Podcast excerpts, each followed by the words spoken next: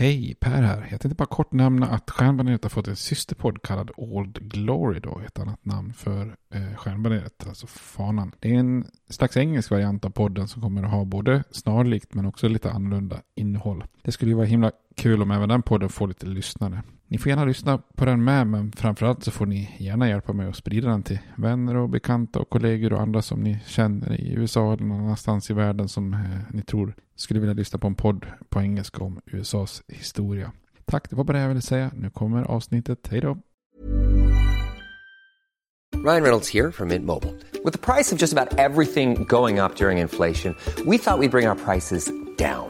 So to help us, we brought in a reverse auctioneer, which is apparently a thing.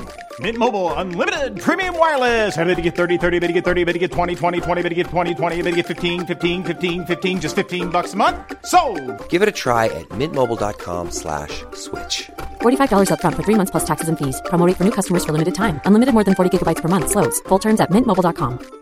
Hey, it's Ryan Reynolds and I'm here with Keith, co-star of my upcoming film If, only in theaters May 17th. Do you want to tell people the big news? All right, I'll do it. Sign up now and you'll get unlimited for $15 a month in six months of Paramount Plus Essential Plan on us. Mintmobile.com slash switch. Upfront payment of $45 equivalent to $15 per month. Unlimited over 40 gigabytes per month. Face lower speeds. Videos at 480p. Active Mint customers by 531.24 get six months of Paramount Plus Essential Plan. Auto renews after six months. Offer ends May 31st, 2024. Separate Paramount Plus registration required. Terms and conditions apply if rated PG. Millions of people have lost weight with personalized plans from Noom, like Evan, who can't stand salads and still lost 50 pounds. salads generally for most people are the easy button, right? For me, that wasn't an option.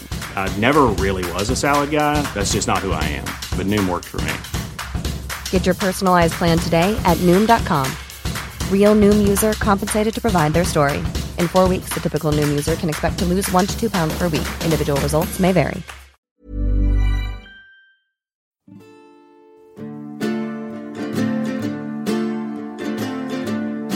We hold these truths to be self-evident, that all men are created equal, that they are endowed by their Creator with certain unalienable rights, that among these are life, liberty, and the pursuit of happiness. Now we are engaged in a great civil war, testing that government of the people, by the people, for the people, shall not perish from the earth.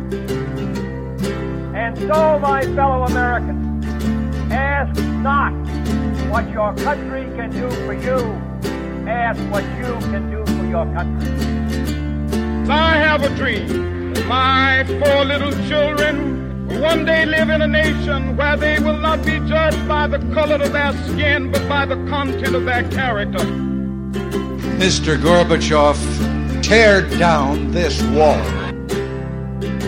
I did not have sexual relations with that woman, Miss Lewinsky. Hej och välkomna till Stjärnbaneret, en podcast om amerikansk historia. Med mig Per Fjärdingby, eh, som är lite hes och skrovlig, men jag tänkte jag skulle testa och eh, spela in ändå. Hoppas att eh, rösten håller och att ni känner igen mig helt enkelt. Vi fortsätter den här serien om afroamerikansk historia och medborgarrättskamp. Och vi har ju sett i de tidigare avsnittet här, här hur republikanerna eh, misslyckas gällande ekonomiska rättigheter och satsar väldigt mycket på det här med politiska rättigheter. Så ekonomiskt blir det ganska tufft för afroamerikanerna i södern, men, men politiskt innebär ju rekonstruktionen en slags tillfällig, man ska säga, lucka av oanade möjligheter. Och idag ska vi se mer på den här politiska delaktigheten i, i rekonstruktionens söder då.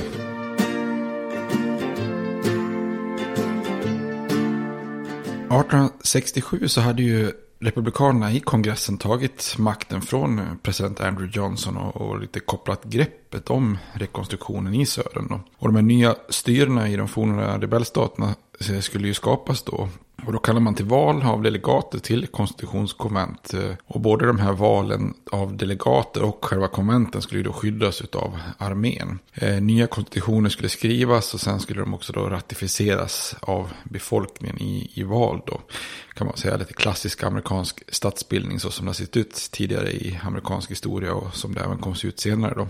Och det afroamerikanska deltagandet i politiken i södern startar ju med de här konstitutionskonventen kan man säga då. Eh, varje delstat i den forna konfederationen då förutom Tennessee som redan var tillbaka i unionen höll val till ledamöter till de här konventen.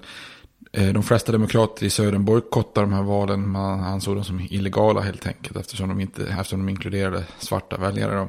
Eh, och delegaterna till de här konstitutionskonventerna utgjordes där men nästan enbart av republikaner. Då. Man brukar räkna med att runt ungefär fyra femtedelar av den vita befolkningen i södern var demokrater som motsatte sig den här radikala rekonstruktionen. Då. Och av övriga femtedelen så var det långt ifrån alla som var aktiva republikaner. Då. Eh, vita som var republikaner var ju i motståndarnas ögon ändra personer från norr som hade slagit sig ner i södern, sådana här så kallade carpetbaggers. Eller också folk i södern då, oftast de här lite mer bergiga inlanden som stödde den här radikala rekonstruktionen då, som kallas för scalawags. Och av de totalt runt eh, tusen delegaterna som deltog på de här tio konstitutionskonventen eh, så var eh, 265 delegater afroamerikaner. Och afroamerikaner utgjorde en majoritet på konventen i South Carolina och Louisiana och på övriga konvent så utgjorde de runt 10-20% av delegaterna. Och många av de här afroamerikanska männen har ju faktiskt fötts som slavar. Eh, och eh, nu hade man då fått en möjlighet att till och med omdana sina delstaters styren. Då, så det här var ju ett enormt kliv framåt för många. Då. Och de här konstitutionerna som skrevs var imponerande produkter på många sätt. Och tidigare hade ju Söderns konstitutioner varit några av de absolut mest konservativa och eh, minst demokratiska. Och nu passar man på då att skriva betydligt mer progressiva konstitutioner som, som moderniseras rejält och fram jämfört med förr. Då. Till exempel att man inkluderar offentligt finansierade utbildningar och sådana saker. Då. Tidigare konstitutioners krav på egendomar för att få rösta och bli vald till exempel togs ju bort då. Eh, de här ah, fruktansvärda black codes som hade införts direkt efter kriget avskaffas ju på de flesta platser. Då. Samtidigt så författade man heller inte allt för radikala konstitutioner. Alltså grundläggande rättigheter för alla, visst, det liksom kör man som en grund. Men man ville samtidigt ha stöd från den stora massan av befolkningen. Och man inkluderar därför inte någonting som många i södern anser är då direkt stötande. Eh, så i samtliga konstitutioner Eh, utom Virginia och Mississippi så till exempel så diskvalificeras inte forna konfedererade statsmän och generaler från att, delta på något sätt. Då. Eh, när de här konstitutionerna skulle godkännas i val sen så hade ju demokraterna lite olika strategier i olika delstater. Då. I vissa delstater så tyckte man det var så illegalt att man bojkottar valen helt. Då. Eh, I andra så röstade man då aktivt emot konstitutionen och hoppades att kunna stoppa dem. Och i några delstater så röstade man för konstitutionen för att sen då försöka liksom mobilisera och rösta in så många demokrater som möjligt i de här nya lagstiftande församlingarna. Då. Med, med hjälp av armén och de här nya konstitutionerna så börjar ju då många afroamerikaner i södern eh, att kunna både rösta och få politiska uppdrag. Då. Så ungefär totalt runt 600 afroamerikaner väljs in i olika delstaters lagstiftande församling under de här åren. Då. Och till exempel så är det en afroamerikansk majoritet i South Carolinas lagstiftande församling till exempel. Det är ju bara att tänka sig hur extremt radikalt det är, liksom. eller hur fasansfullt de här gamla slavägar-aristokratin måste ha tyckt att det på något vis har varit. Då. Det här är ju liksom, South Carolina är ju en delstat som ända sedan liksom, den grundades som koloni på 1600-talet hade dominerats av en liten inflytelserik aristokrati av ledande familjer som från första början kom från Barbados och som gifte sig med varandra och liksom har behållit makten i olika nätverk. Och South Carolina var ju själva liksom eh, kärnpunkten för uppror, upproret som ledde till inbördeskriget på något vis. Afroamerikaner är heller inte bara delaktiga i politiken i, i, på delstatsnivå utan det blir också afroamerikansk representation i huvudstaden Washington då, i den federala kongressen. Eh, mellan åren 1868 och 1876 så tjänstgjorde 14 stycken afroamerikanska representanter i Eh, kongressens representanthus. Då. Bland annat Robert Smalls som vi snart ska komma tillbaka till och som har en fantastisk livshistoria. Eh, dessutom tjänstgjorde två afroamerikanska senatorer i kongressen i, i Washington. Då, Hiram Revels och Blanche Bruce, båda från Mississippi. Så här har vi alltså både, både afroamerikaner i representanthuset och senaten, vilket ju då naturligtvis inte hade funnits tidigare. Då. Eh, vidare så kan man ju också nämna då att det finns en afroamerikan som faktiskt blir guvernör då i Louisiana, eh, Pinkney Pinchback. Eh, och i Mississippi och South Carolina så eh, finns det, eh, har, har, under den här perioden båda viceguvernörer som är afroamerikaner då, alltså så kallade lieutenant governors. Eh, det finns också en person, Jonathan Jasper Wright, som är en svart advokat från Pennsylvania som flyttar söderut till South Carolina. Och där så blir han den första afroamerikanen som väljs in i en delstats högsta domstol, då, alltså i, i South Carolina. Då. Det är också två afroamerikaner som väljs till talmän i den lagstiftande församlingen i både South Carolina, eh, eller två stycken i South Carolina och en i Mississippi. Så på många sätt så är de här åren eh, alltså unika. Och det, är, det är unikt, radikalt och fascinerande när man vet hur det blir sen då. Eh, om man hoppar typ framåt i tiden då runt säg, sekelskiftet 1800-1900 så är det ju mer eller mindre otänkbart att tänka sig en svart senator då.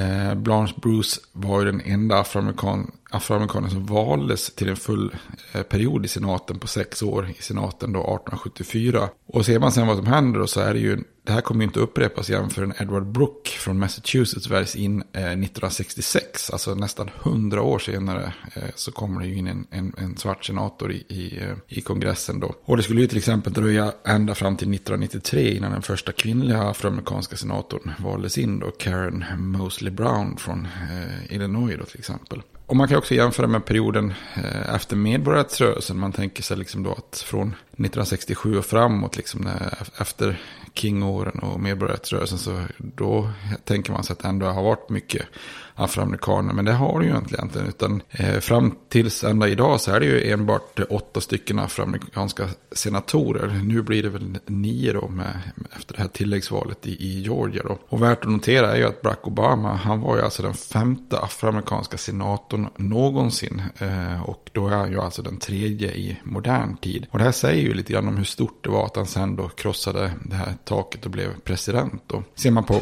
Kamala Harris så var hon den tionde afroamerikanska senatorn någonsin och blott den andra kvinnan någonsin då. Så Kamala Harris är ju därför lite av en riktig glastakskrossare får man väl säga. Då. Hon var ju den andra svarta kvinnliga senatorn, eh, den första afroamerikanska vicepresidenten någonsin.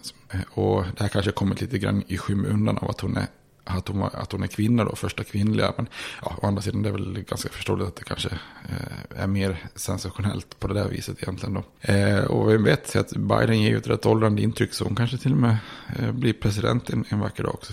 Så den här svarta eller radikala rekonstruktionen som den här perioden kallas, det är ju liksom en smärre revolution på, på den politiska nivån då. Eh, att ge afroamerikaner rösträtt och en möjlighet att påverka den politiska utvecklingen är ju liksom enorma steg för ett samhälle som bara ett decennium tidigare var ett slaverisamhälle. Här kan man ju säga, man brukar jämföra alltså ett, ett samhälle med slaveri, eller ett, det är ju ett samhälle där det finns viss slaveri, men södern har ju verkligen varit ett slaverisamhälle. Alltså allting har ju liksom utgått från slaveriet och det har varit själva fundamentet.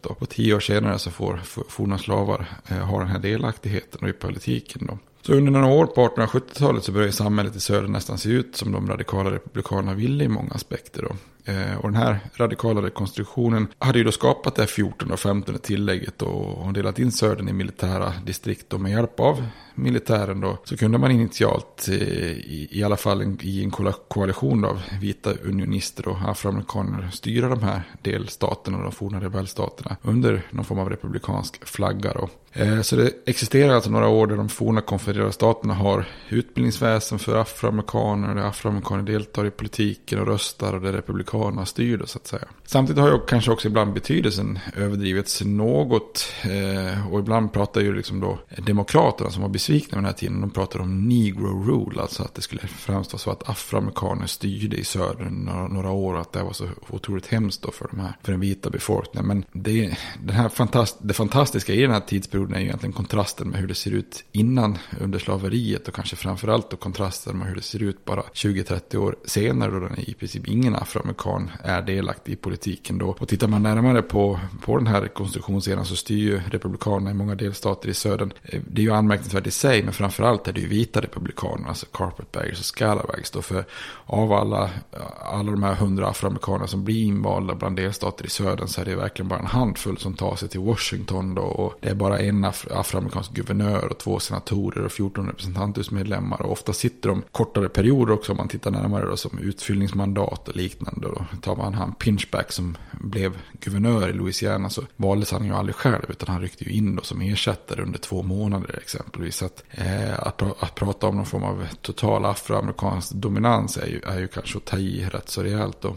Enkelt kan man ju faktiskt säga att antalet afroamerikanska politiker ofta speglar på ett ungefär den proportion man har i befolkningen i stort. Eh, eller liksom eh, snarare lite mindre. Inte helt konstigt så är det, kommer de flesta afroamerikanska politikerna från de här tre delstaterna Mississippi, South Carolina. Där, eh, där de var i betryggande majoritet och, och Louisiana då de var i knapp majoritet. Och, och, i de här tre delstaterna är det ju flest afroamerikanska politiker som kommer från. I övriga sju rekonstruktionsstater i södern så var ju vita i majoritet och där blev det inte alls lika många afroamerikaner som blev valda inom politiken då. Många afroamerikanska politiker avstår också från de här högsta posterna då.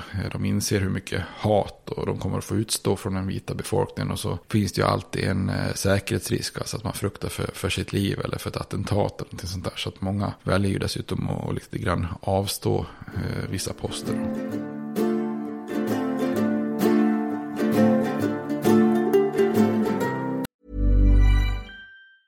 There's never been a faster or easier way to start your weight loss journey than with PlushCare. PlushCare accepts most insurance plans and gives you online access to board-certified physicians who can prescribe FDA-approved weight loss medications like Wigovi and Zepbound for those who qualify.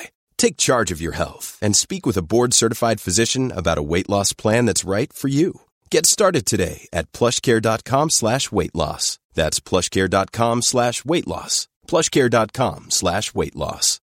Millions of people have lost weight with personalized plans from Noom, like Evan, who can't stand salads and still lost 50 pounds. Salads generally for most people are the easy button, right? For me, that wasn't an option. I never really was a salad guy. That's just not who I am. But Noom worked for me. Get your personalized plan today at Noom.com. Real Noom user compensated to provide their story. In four weeks, the typical Noom user can expect to lose one to two pounds per week. Individual results may vary.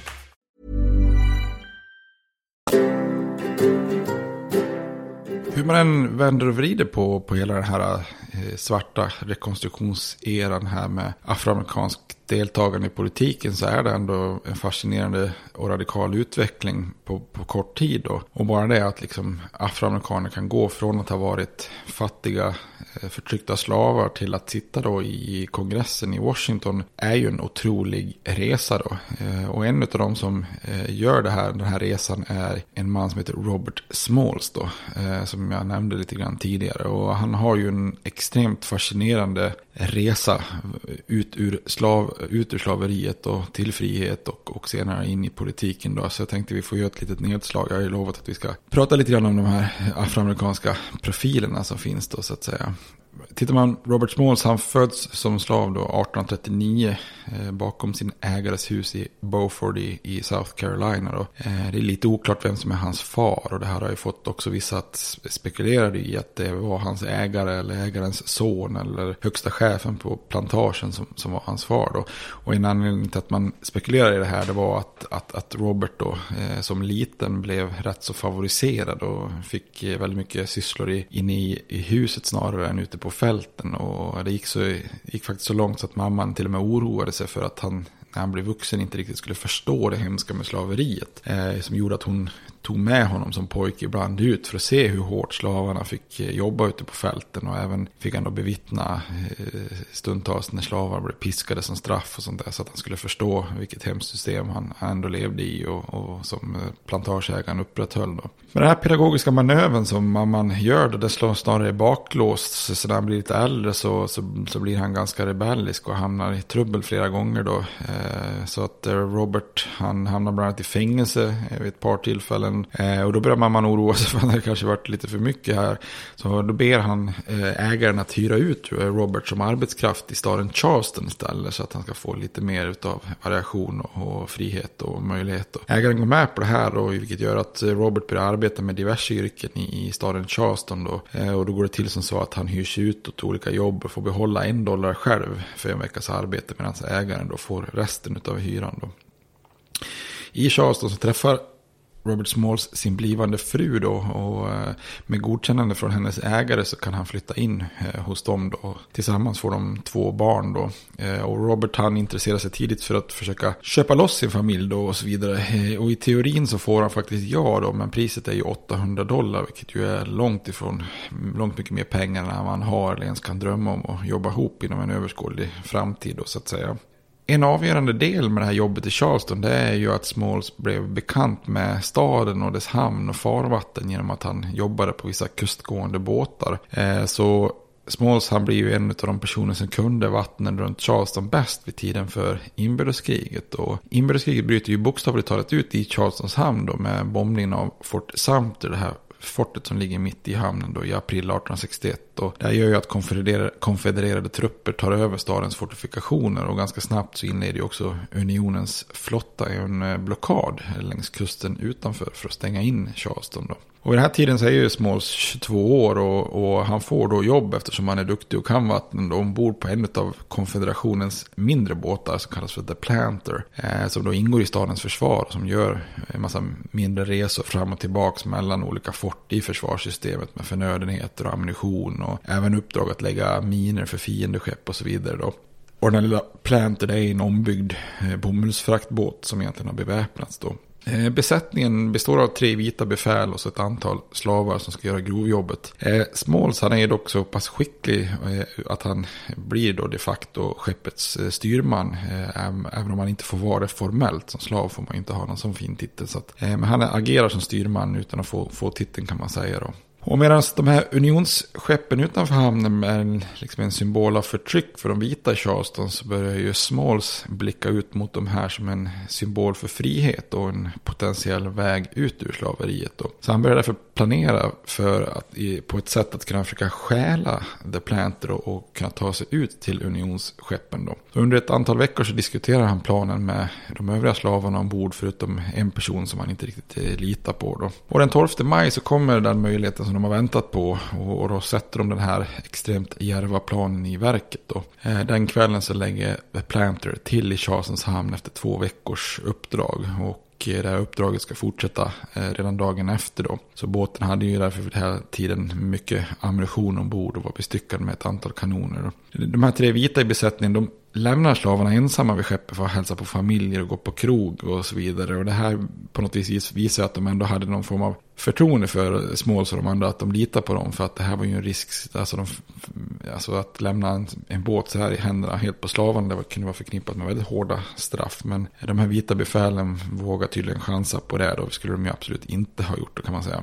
Så fort de vita befälen lämnar båten så sätter man fart med planen. Då. Två av slavarna väljer att inte fullfölja eftersom de inte riktigt är beredda att, ta eventuella konsekvenser. Eh, och de som fullföljer planen de är ju medvetna om att det egentligen bara finns två alternativ. endera lyckas de om de så ska försöka skjuta sig iväg ut mot unionsskeppen. Eh, eller också måste de ju försöka sänka skeppet eller ta självmord eller någonting. Efter, eftersom att bli fångad och straffad kan antagligen bli ganska gruvsamt. Så att då är det bättre kanske att ta sitt liv. Så det är ju liksom lyckas lyckas, eller, eller dö på ett eller annat sätt som, som, som är konsekvenserna då. De slavarna som skulle ta med sina familjer hämtar de här, hämtar dem och vissa fruar blir ju först väldigt bestörta eftersom de inte hade involverats i, i planerna av säkerhetsskäl då. Men efter lite, lite gråt och chock så är de villiga att också offra sina liv för friheten då. Eh, Smalls egna fru Hanna hon visste redan om planen då. Och hon har också förberett en, en vit flagg som de kommer att ha nytta av sen senare då. Så tidigt i gryningen den 13 maj så lägger The Planter ut dem med alla rymlingarna ombord. Eh, Robert Smalls styr båten och han har tagit på sig kaptenens halmhatt och rock för att liksom kunna likna kaptenen då. Och han har lite ljusare hud än de andra och, och utseendet är inte helt olikt. Så han lägger armarna i kors och försöker liksom imitera sin kaptens kroppsspråk för att allt ska se normalt ut då. Eh, tillsammans är de ju ombord, ombord 17 eh, slavar då, 9 män, 5 kvinnor och 3 barn. Och på väg ut ur hamnen så förbi olika fort så har ju Smalls koll på kommunikationssystemet och vilka signaler han ska skicka då.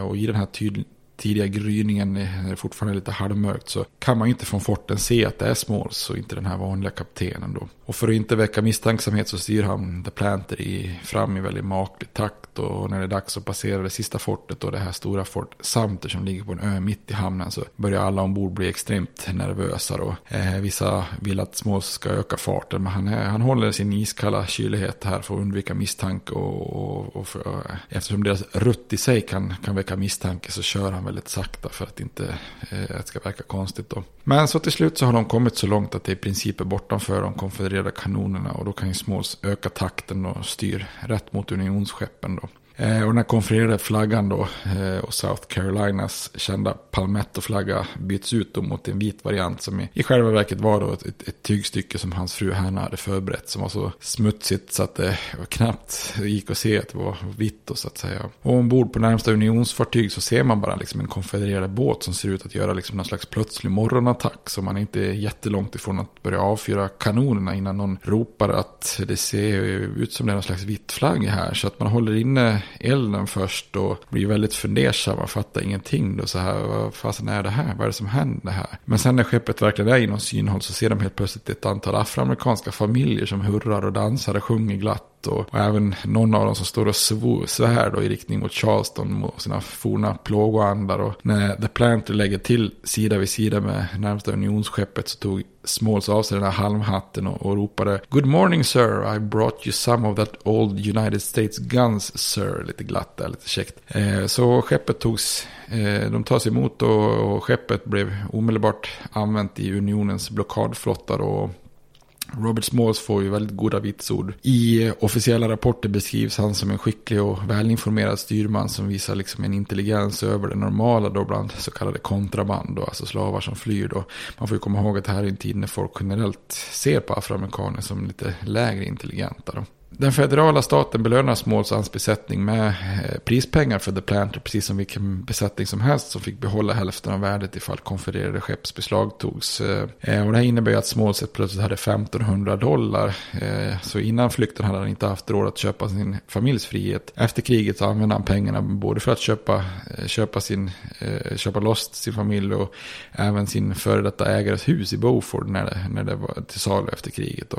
I efterhand kan man konstaterat, har de konstaterat att beloppet som Smålandskumpanen fick var ju faktiskt lite lägre än vad, vad det borde ha varit. Och, och kanske var det så att fienden förstod det här bättre för konfedererade myndigheter hade ju satt ett pris på hans huvud i slutet av kriget på, på upp mot 4 000 dollar. Men i nordstaterna så hyllas ju Smalls som en stor hjälte och hans flykt gjordes liksom innan ens, ens emancipationsdeklarationen trädde i kraft där den 1 januari 63 och det var ju först då som afroamerikanska soldater godkändes. Och det sägs då att Smalls järva flykt och agerande här övertalade många om själva tanken om att svarta soldater är okej, okay, bland annat krigsministern Edwin Stanton. Då. Smalls själv rekryterade mängder av soldater, sägs upp mot 5000 soldater eh, som, som, som rekryterades av honom. Då. Eh, och hans kunskap om Charlestons hamn hamn och kustområdet runt staden var ju ovärderligt för unionsflottan i deras försök att stänga ner hamnen och erövra staden. Då. Så totalt var Smalls sen engagerad i 17 militära operationer då. Och i anfallet mot Fort Sumter i april 1863 var han faktiskt återigen ombord på The Planter fast med, med stjärnbaneret i topp då. Och när kaptenen blev så nervös att han knappt kunde agera så, så tog Smalls i princip över skeppets befäl under, under anfallet då. Och genom sina insatser så befordrades Small, Smalls till kaptensrang med 150 dollar i månaden som lön. Och det gör, här gör ju honom till den bäst betalda afroamerikanen i hela inbördeskriget. Då. Eh, symboliskt sen så fick Smalls ratta skeppet The Planter under den ceremoni som hölls i Charlestons hamn och Fort Sumter i april i slutet av, krig, ja, i slutet av kriget när stan sen faller. Då. Och efter kriget då så är ju Robert Smalls en av de här afroamerikanerna som bryter ny mark genom politisk delaktighet under rekonstruktionen när, när den här möjligheten öppnar upp sig. Då. Eh, han flyttar tillbaka till South Carolina och sitter i delstatens lagstiftande församling både i, i den eh, lägre och den övre kammaren. Eh, han deltar på konstitutionskonventet som skriver om delstatens konstitution efter kriget eh, 1868 och är en lojal, lojal republikan. Eh, hans engagemang och politiska karriär gör att han även då blir känd nationellt. Så att eh, 1872 så deltar han på Republikanernas nationella partikonvent och 1874 väljs han in i den federala kongressen i Washington då som en av ledamöterna från South Carolina i representanthuset. Han väljs dessutom om fyra gånger så att han sitter sammanlagt tio år i representanthuset med bara en kort paus på två år mitt i, i det hela. Då. Bittert fick han sen då som deltagare på ytterligare ett konstitutionskonvent 1895 se sin hemstat eh, South Carolina slå spiken i kistan för alla framgångarna som rekonstruktionen hade gett då och få, få se det här nya segregerade Jim Crow-samhället cementeras som vi kommer att komma till senare i den här serien då. Eh, han själv skulle aldrig ge upp den här kampen för medborgerliga rättigheter men efter att den här vita demokratiska makten tagit över helt i södern så gjordes ju väldigt få framsteg fram till hans, hans död då 1915. Eh, och han dog då i samma hus som han föddes som slav. Då. Men minnet av honom skulle ju leva kvar då. Mannen som mitt under brinnande inbördeskriget gjorde något helt fullständigt otänkbart genom att kapa en båt i en av de mest bevakade och försvarade hamnarna i södern för, för sig själv och 16 andra slavar eh, till, till, för dem till frihet. Då, och starta den här resan då som, som gör att han tar sig då från att vara född slav till att sitta i representanthuset i kongressen i Washington. Då. Så han är ju ett bra, bra exempel eh, på den här delaktigheten i politiken och, och ett väldigt spännande livsöde i sig. Då.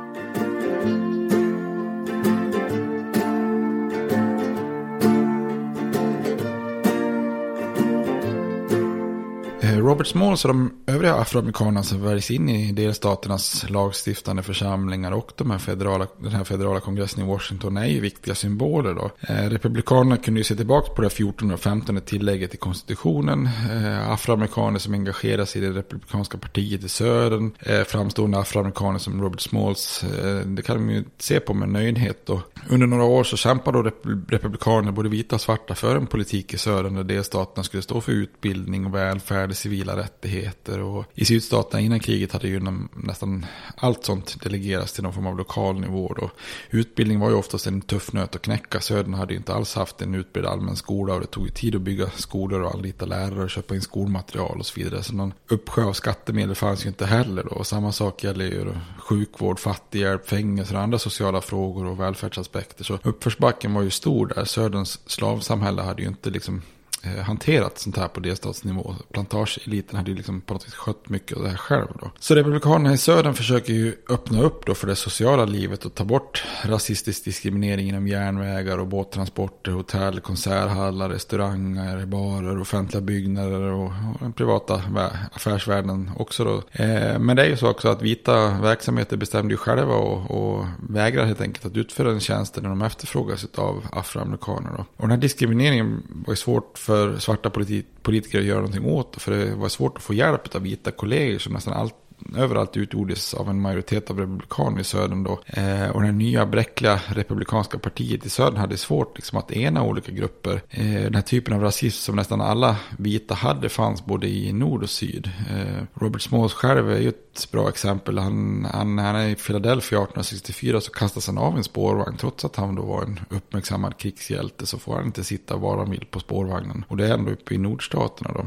Så afroamerikanska politikers kamp för att öppna upp offentliga och allmänna delar i samhället för alla oavsett hudfärg bidrar istället till att skapa lite sprickor i det här samarbetet då med, med de kollegorna, då, de här vita republikanerna i södern. Och när afroamerikaner vill ha tillträde till samma platser i samhället som, som vita eller bli behandlade lika socialt så visar det sig att de är inte välkomna och vita politiker oavsett parti röstar helt enkelt emot de här förslagen.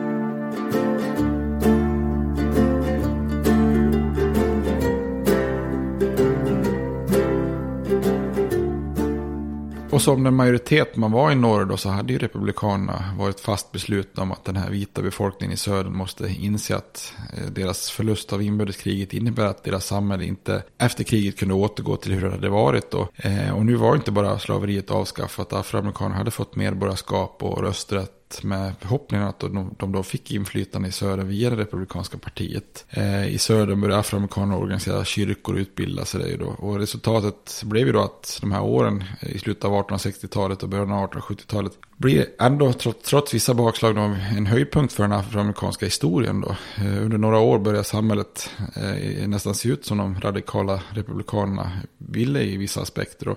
Trots att man eh, kommit långt så hade man ju långt ifrån att upp, uppnått sin utopi då. Eh, I kampen för svartas politiska rättigheter hade man liksom nästan glömt bort att rösträtt och annat ibland var svårt att åtnjuta om man inte hade några liksom grundläggande ekonomiska förutsättningar. Mat på bordet är i, i vardaglig mening viktigare än rösträtt. Och socialt och ekonomiskt så var den afroamerikanska befolkningen i söder nästan lika mycket förtryckta som innan slaveriet avskaffades. Då. Den stora majoriteten av vita i södern hade dessutom knappast accepterat den här radikala utvecklingen. Eh, de, de bildade, bildade sin tid och var fast beslutna om att ta till vilka medel som helst då. Eh, våld eller mord om så krävs för att ta tillbaka rättigheterna från sina tidigare slavar då. Så hur fantastisk den här perioden ändå var för afroamerikaner i vissa aspekter så är det en tillfällig lösning så att säga. Hela, hela systemet bygger på någon slags federal hjälp och det är ett slags socialt experiment som många amerikaner helt enkelt inte är redo för då. Och det, det är därmed också en skör lösning och när vita, när vita majoriteten i södern börjar ta tillbaka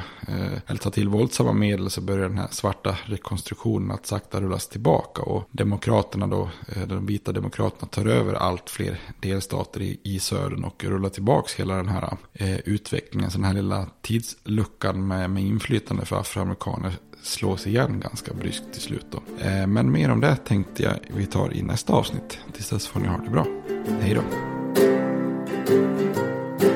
States like these and their terrorist allies constitute an axis of evil. And if the hippies and the yippies and the disruptors of the systems that Washington and Lincoln as presidents brought forth in this country will shut up and work within our free system of government, I will lower my voice. If the impeachment provision in the Constitution of the United States will not reach the offenses charged here, then perhaps that 18th century Constitution should be abandoned to a 20th century paper shredder. Therefore, I shall resign the presidency effective at noon tomorrow.